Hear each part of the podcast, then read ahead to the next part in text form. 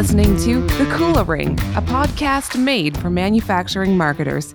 Here are Carmen Perry and Jeff White. Welcome to The Kula Ring, a podcast for manufacturing marketers brought to you by Kula Partners. My name is Jeff White, and joining me today is Carmen Perry. Carmen, how are you doing, sir? I'm uh, I'm doing well. Happy to be here. Excited for today's conversation. I love diving into. Um, I, I like when we have people who are really, really tightly connected to new emerging technologies, and then we can ask them questions like, "Does this stuff work anyway?"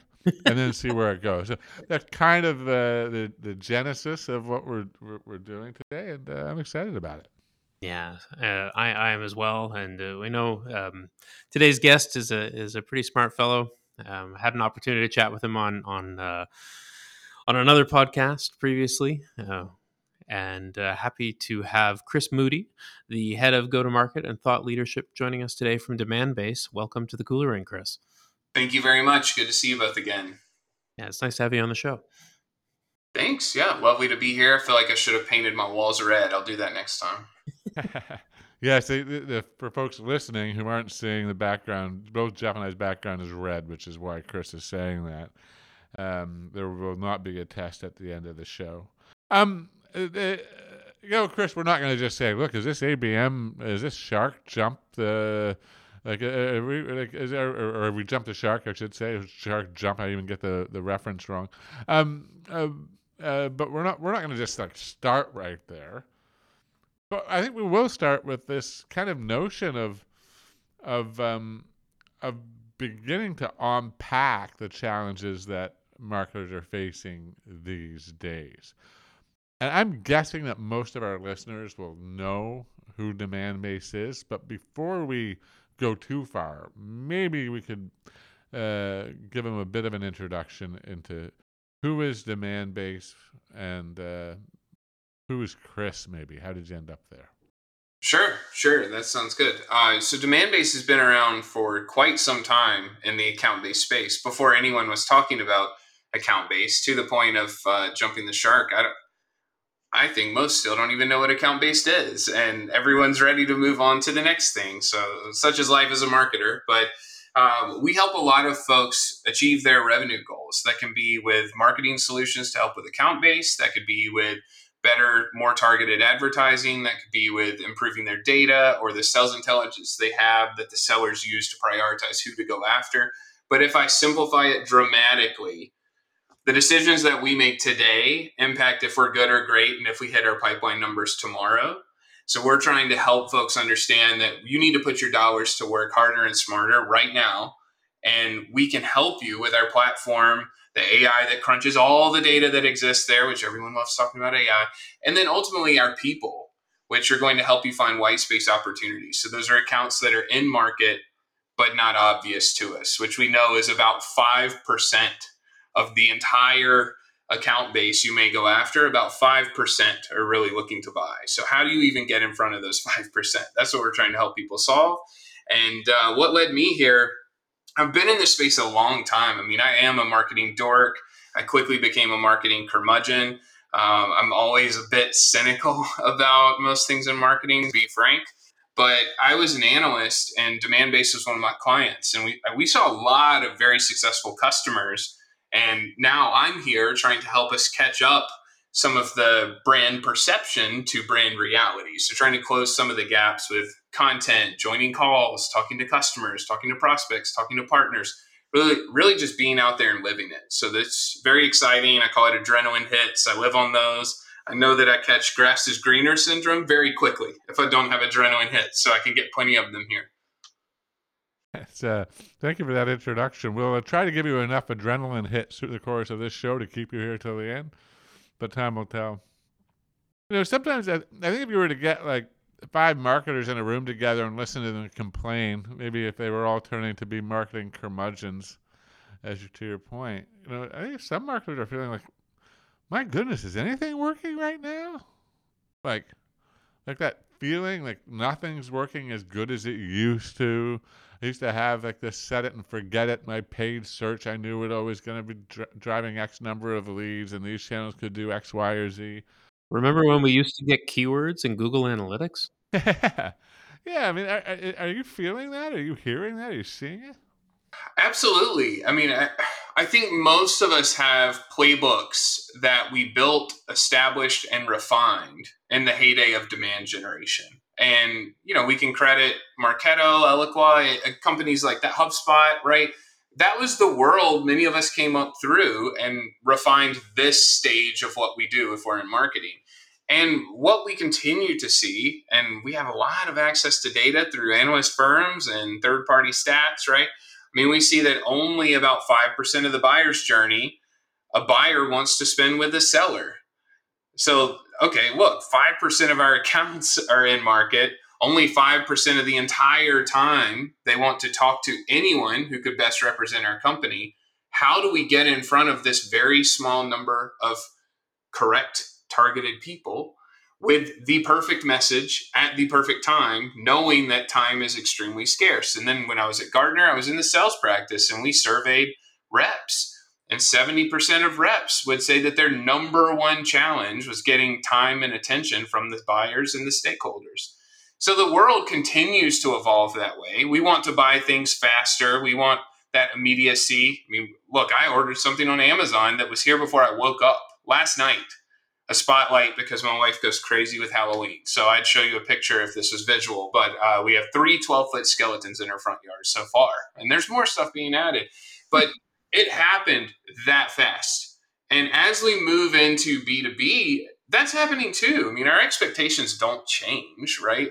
Every time you go through a a B2C transaction as a consumer, when you see a shipping cost, I think you probably do exactly what I do. You hit Command T, you pull up coupons, free shipping code. Like I should never pay for shipping. That's not a thing anymore.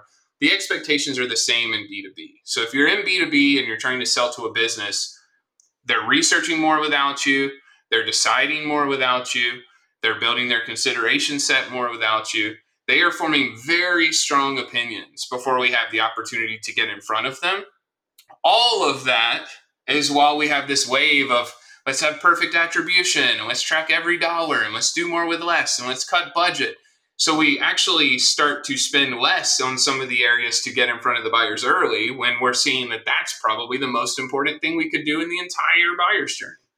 It, it does feel a lot like we're rebounding to awareness stage marketing, brand marketing, if you want to call it that and less or fewer dollars are going towards demand gen these days.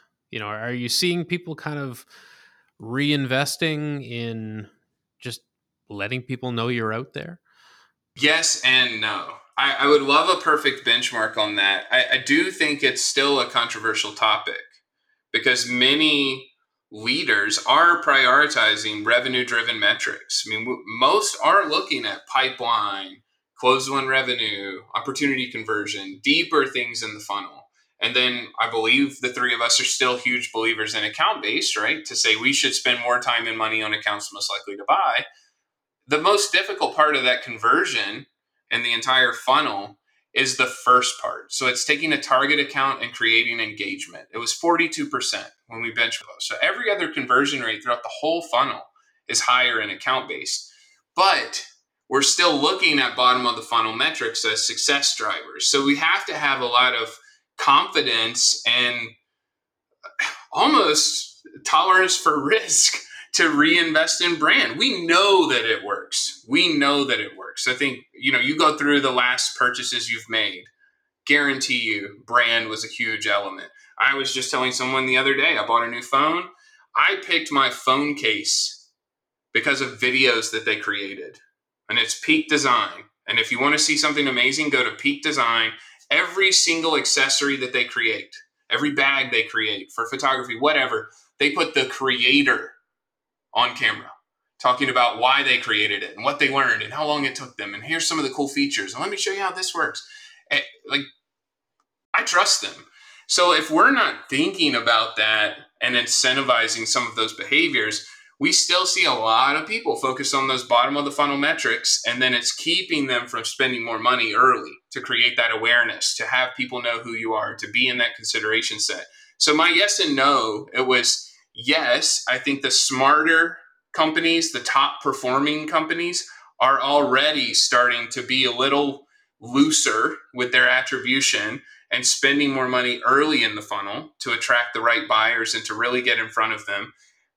And my no part of that would be there are still a lot of very smart teams that are looking at bottom of funnel metrics and haven't quite embraced the tolerance to spend what they should to get in front of brand awareness and for people to know who they are. And that can be content creation, that could be advertising. This is not just me saying buy ads from Demandbase, right? Like there are a lot of ways to embrace creativity and brand building that people need to be doing more of. I think the thing that marketers are really challenged with there and kind of making this case is, is the second you talk about more brand, more creativity, less attribution, it sounds like marketers just wanting to play around some more. Like, like, like it's not serious business anymore. It's like we almost had you guys measuring your success, but here you go again. Yeah, well, you started down the path of nothing works earlier, right? I, I think in many cases, it may be out of desperation to embrace what feels right. So you're much easier, you're, you're much more prone to back off some of the perfect attribution, dollar in, dollar out methodology when you hit a point where things are more difficult, you're missing numbers you're not hitting the growth that you need to hit, then you have that, oh no, things are hitting the fan. Let's figure this out together.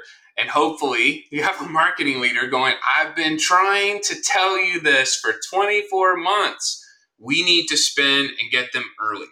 And once we can get some of that, we can test it. We can do trials. We do ad first pilots, right? Like we try to coach people and help build out that early success.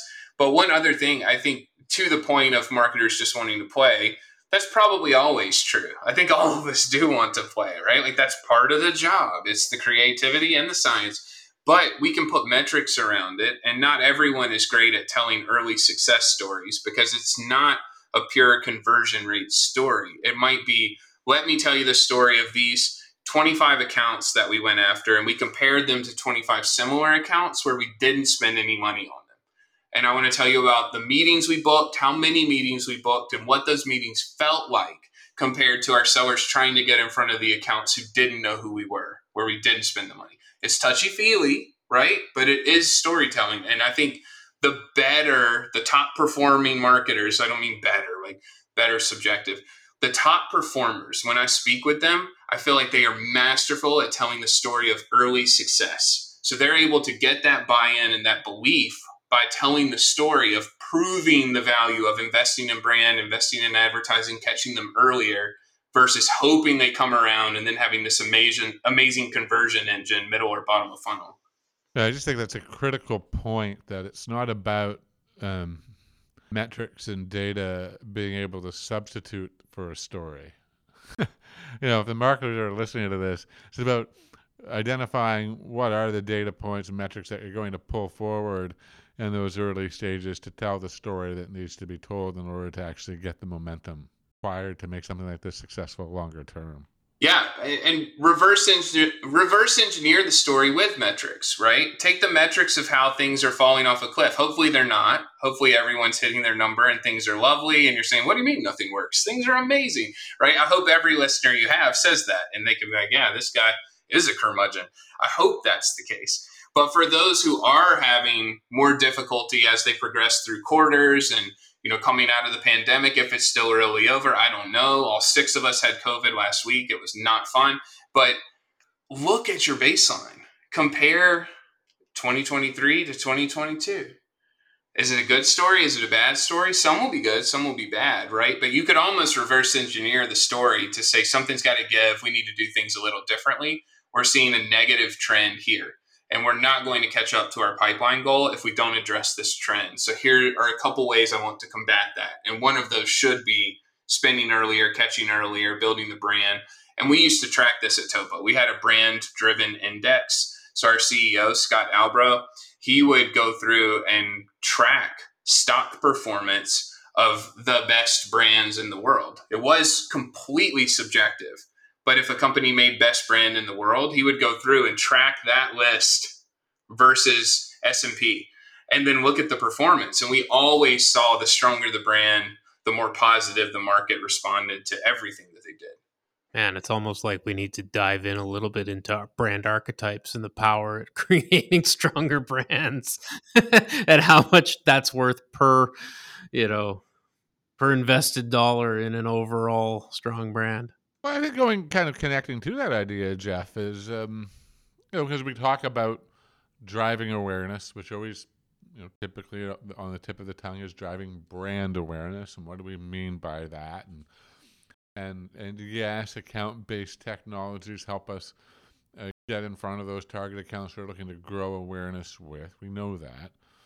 But I'm looking to kind of go a bit deeper, I guess, Chris. What are the can you, can you give us a sense of the what's the anatomy of the really successful campaign? What are they driving to? What are the experiences that are unfolding that you think are pointing the way to to maybe things that others might want to be emulating or at least uh, taking some inspiration from? Yeah, I, I, think it's a really good question. It's also extremely loaded, so I'll try to I'll try to solve it all. Uh, no, I, I think the first, the more successful companies do have a great sense of who they are and what their story is. So let's call it let's call it brand self awareness, right? I don't mean spending on the brand. Sometimes it's not spending externally on the brand quite as much as others. But most of the top performers, they know who they are and they know their ideal customer profile or ICP. So they know who they are, they know the stories they should tell, and they know who they should be telling those stories to.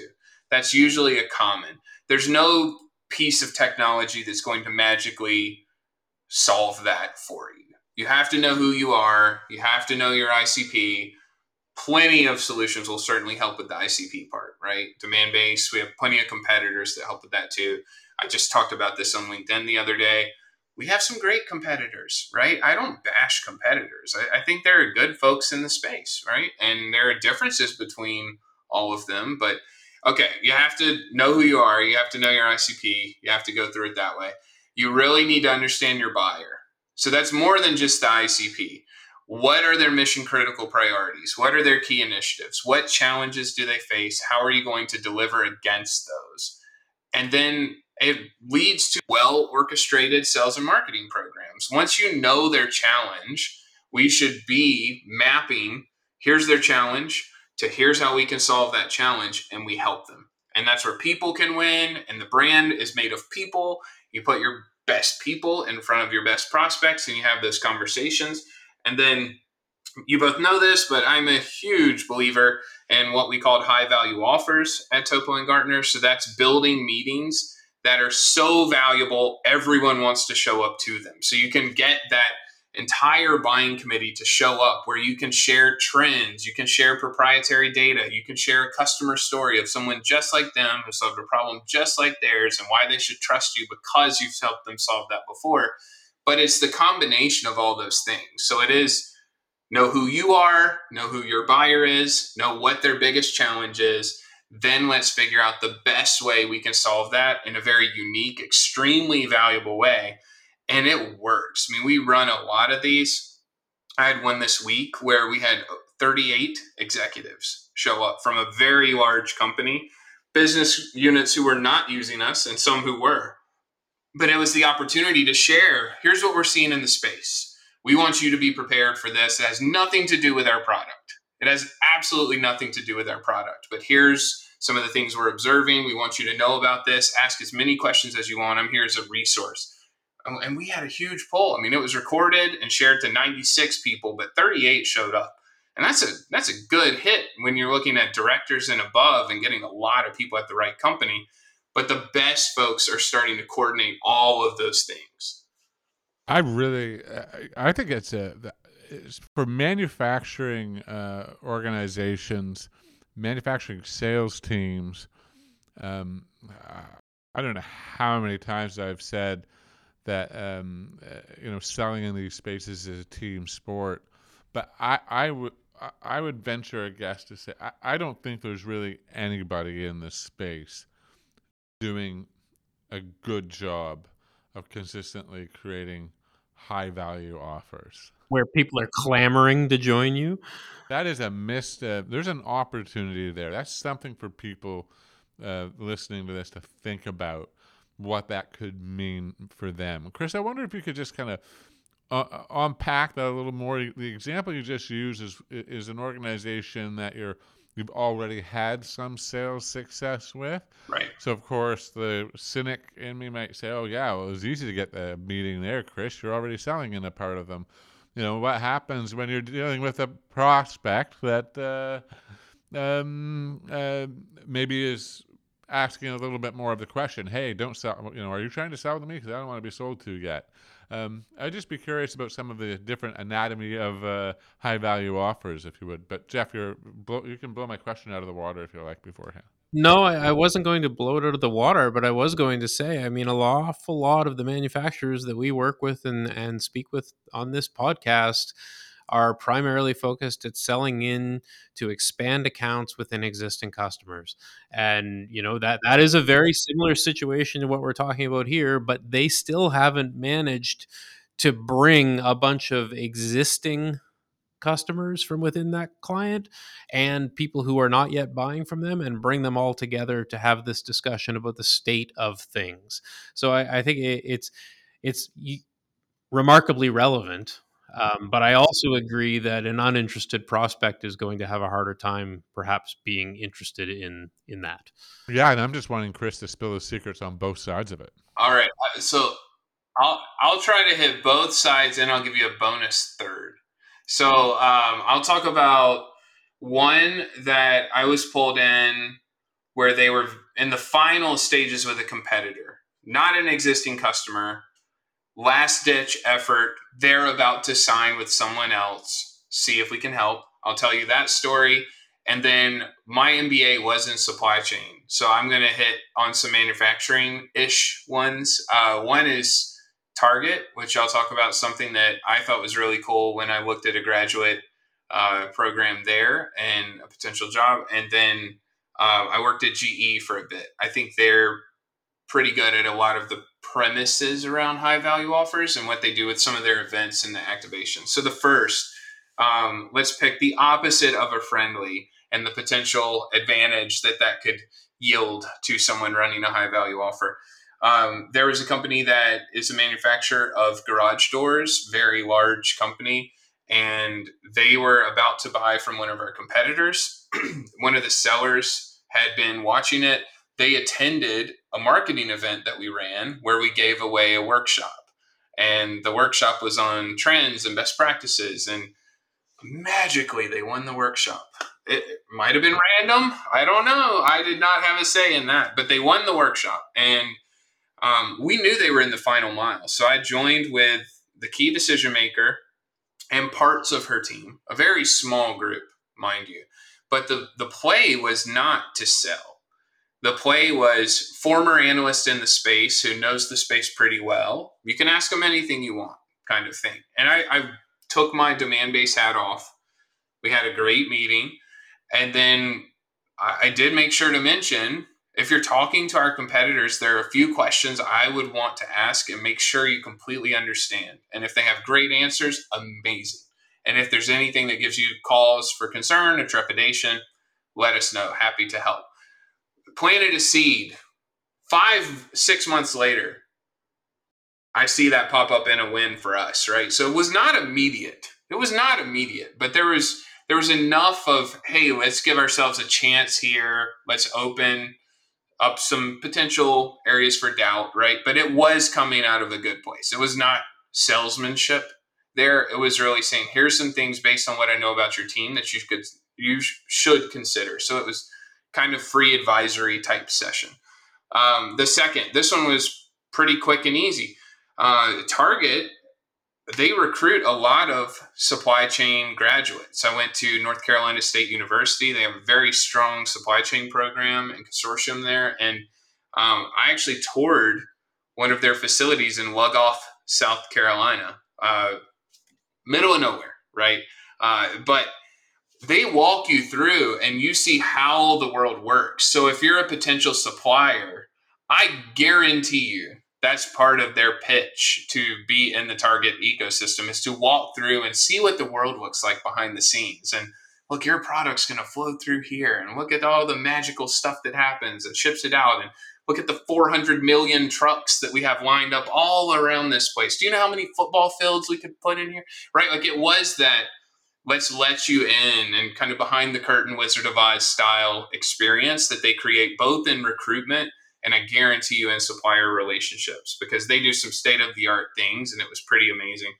Um, and then the third, GE, I, I was a part of some of the events that they ran in GE Digital, and they have multiple things that are extremely interesting. I mean, number one, they produce jet turbine engines for folks where you could actually walk through and see the actual engine and really understand when we talk about the power of 1% improvement, how many billions of dollars are impacted when you improve something by 1%.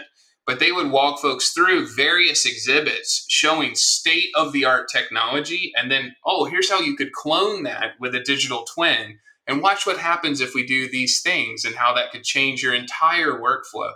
So they took what is a, a, an event, you think of a big trade show, right? But they had very high touch, high experience, high value offers that were throughout the trade show with experts from each team there. So anytime there was captive audience where they could come through and talk to them, whether it was about uh, a, a railroad company or an aviation company, no matter the industry, there was something there where they could show them very specifically here's how we could change your world, here's how we're doing this for others. And it was beautifully done, well executed, great speakers, right? Like they they surrounded it in a traditional sales and marketing event, right? But every little activation throughout that trade show was one of the most impressive things I've ever seen. So, you know, being somewhat new to the manufacturing space, it was really cool to see how stuff actually works, and they use that to their advantage. I really like those examples. I think one of the things that sometimes sales organizations fall down to is, is as they think about creating what they may perceive to be a high value offer, what they really mean is a a posh experience or something like, or like we're going to impress them with you know, we're going to build relationships because of because of how impressive this event is or what have you but it, it's not necessarily always through the lens of providing professional value in that yeah definitely. I mean i think you can't there's no substitute for expertise and it's finding the right ways to display that expertise and that was one of the angles that i saw executed the most and you know, it, it could be a data set as well. It doesn't have to be the the cool exclusive experience, which sometimes they're packaged together, right? I mean, we've debated doing some things like that, getting a very famous chef and doing you know kind of some go to market recipes and then doing recipes live like finding ways to connect the dots we've talked about stuff like that too but sometimes it could just be look we've helped 10 people just like you and i want to talk about the from to of where they started, if I aggregate some of their data to where they are now, what went amazing. But most importantly, I want to tell you the three things that we would do differently if we did business together based on what we've done with these 10 just like you, right? It doesn't have to be this huge expensive thing. It could be just telling the perfect story to the perfect person and hopefully having someone who can deliver that with conviction, authority, and, and you know, be a trustworthy source of information because at the end of the day, we buy from people, right? Dash of panache doesn't hurt. Exactly. Yeah, it has to be engaging. We usually uh, that's one of the attributes we used to say engaging, and then you know everyone's been on a terrible webinar. you could always say like, think of the worst webinar you've been on. Is that going to work? No. And so you know sometimes you start with your bestseller or your best subject matter expert and figure it out that way. I mean, Chris, you've spent a good chunk of your marketing career being the guy that's uh, talking about what's next, what's coming. Um, what's the thing that you're seeing that others aren't seeing yet? So we may as well put you on the spot. What's next? What's coming? What? Uh, I mean, uh, everybody wants to chat about AI and and what have you. I don't want to take that club out of the bag. I'm sure if you have a thought about AI, it'll be slightly different than somebody else's. I'm curious. What? Uh, What's going to shake things the most in 2024 in your view? Yeah, well, I'll tell you, my most famous slide I've ever built started with what's the next big thing? And I would do this on keynote stages at marketing events. And then the next click was the next big thing is actually doing your job better. And I would just let it hang and not say anything for 15 seconds and watch everyone stare at me and get angry. But I, I still think that's a huge element here. I mean, we need to continue to execute and get better at all the things we do and not chase shiny objects and squirrels and rabbits and all the things we do. But um, two things that I, I think are going to dramatically alter how we do business. I mean, everyone's talking about AI, and we have to have a differentiated differentiated AI story. But I think with AI, you're going to see good companies and bad companies, just like in the dot com bubble, right? Like everyone was a dot com. Now everyone has AI. Everyone's dot AI. Everyone was dot IO, but now it's dot AI, right? Like we're going to see that. We're going to see some of that start to separate itself. I, I, really think people are a huge differentiator. You have to have a great data set to have amazing AI, but there's always going to be a people element to enable your success and to be there for you and to hold your hand when things get tough. I think that will be uh, the less talked about part of AI that I do think is a big differentiator. And then specific to go to market teams and marketers. I mean, the lead to account shift was dramatic going from an MQL to an engaged account, it changed the world. A lot of folks still are not doing great account based. So we need to get there. We need to do that. But the next thing that's coming is buying groups. And we're building that out right now at Demandbase. We've been playing around with it a lot, but that's trying to number one, define, but then infer and build the correct buying group at the accounts that you're going to target and using that as an object to run programs and campaigns and advertising against.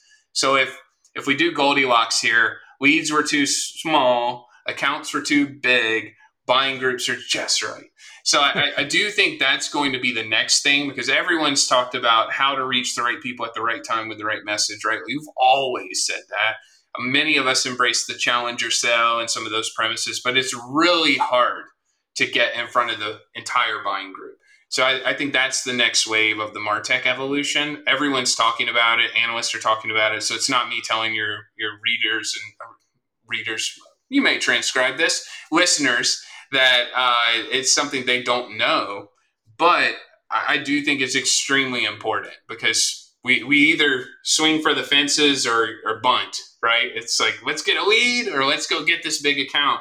Buying groups are going to sit in the middle and it's going to change a lot of how we do business. I think one of the challenges with the buying groups, uh, the way that I've heard many marketers think about them is, is that yeah, it's great to talk about, oh, this member of the buying committee, we, this would be the message we would want to get across to them. But this other member over here, this is the message we want to get across to them. And it's like they can't speak to them at that granular level either, you know? And of course, you have the ever expanding. Uh, I think uh, it seemed like for a while there, there was at least one analyst at Gartner whose only job was to explain how the buying committee was continuing to increase every year. that, was, that was not me when I was there. Just so everyone listening knows, that was not a, an inside joke. Uh, that's probably true, but you know, it, it, the numbers will continue to go up. I, I think it's not a substitute for personalization and i don't mean in the buy a personalization product sense i think a lot of people will embrace technology to do that but there's always going to be the people to people story and I, I do know analysts who are talking about a fully automated buying universe where bots will buy from bots and that's how we're going to make all the purchases consider me betting against the house if that's the case, right? I, I, think that will certainly happen in many instances, but there are so many complexities into how organizations actually work and function and how well aligned or not aligned they are. What are some of the intricacies to make that work? Where you have to know all those different personalities. So, to your point about buying groups, yes, we might target the buying group for awareness, but if I'm a seller, I should know the difference between Jeff and Carman and Joe and Jane and Paul and what I need to say to each of them and how I bring them together for a common cause. And in many instances, it may not be perfect, right? We may have different conversations, and that's part of it too. And I ran into that on a call earlier this week. But one thing we did, we did have the advantage of having a couple groups who are already customers, we asked them to present what's working and what's not at the beginning. And they went through pros and cons, and the cons were about us. And that's okay. It's not perfect, right? But I, we also said, could you please send that so we can share that with the product team and try to get some feedback expedited on some of the things that you're running into. But it's there's always that human to human side. So I, I think that is where I'm turning into a curmudgeon yet again. I love Midjourney. I love ChatGPT. I use a lot of the AI tools. I mean, we have uh, guidelines for how to use them now at Demandbase. So if legal's listening, I do follow the guidelines. But um, I, am a believer in how they can supplement our roles. But I don't think they're coming for our jobs, kind of thing, right? I think those of us who don't know how to take advantage of the tools we have at our disposal, I, I do think that puts us in a, a bad spot because we could be saving so much time if we used it for X, Y, and Z. Well, our, our apologies for calling out Kevin and buying group metrics at Gartner, but uh, your, your, explanation of, of where to go and what we're doing next, I think, makes uh, an awful lot of sense. Thanks for joining us, Chris. It's been a great conversation. Yeah, thanks for having me. Good to see you both again. Thanks for chatting. Thanks for listening to The Kula Ring with Carman Pirie and Jeff White. Don't miss a single manufacturing marketing insight. Subscribe now at kulapartners.com slash the Kula Ring. That's K-U-L-A partners.com slash the Kula Ring.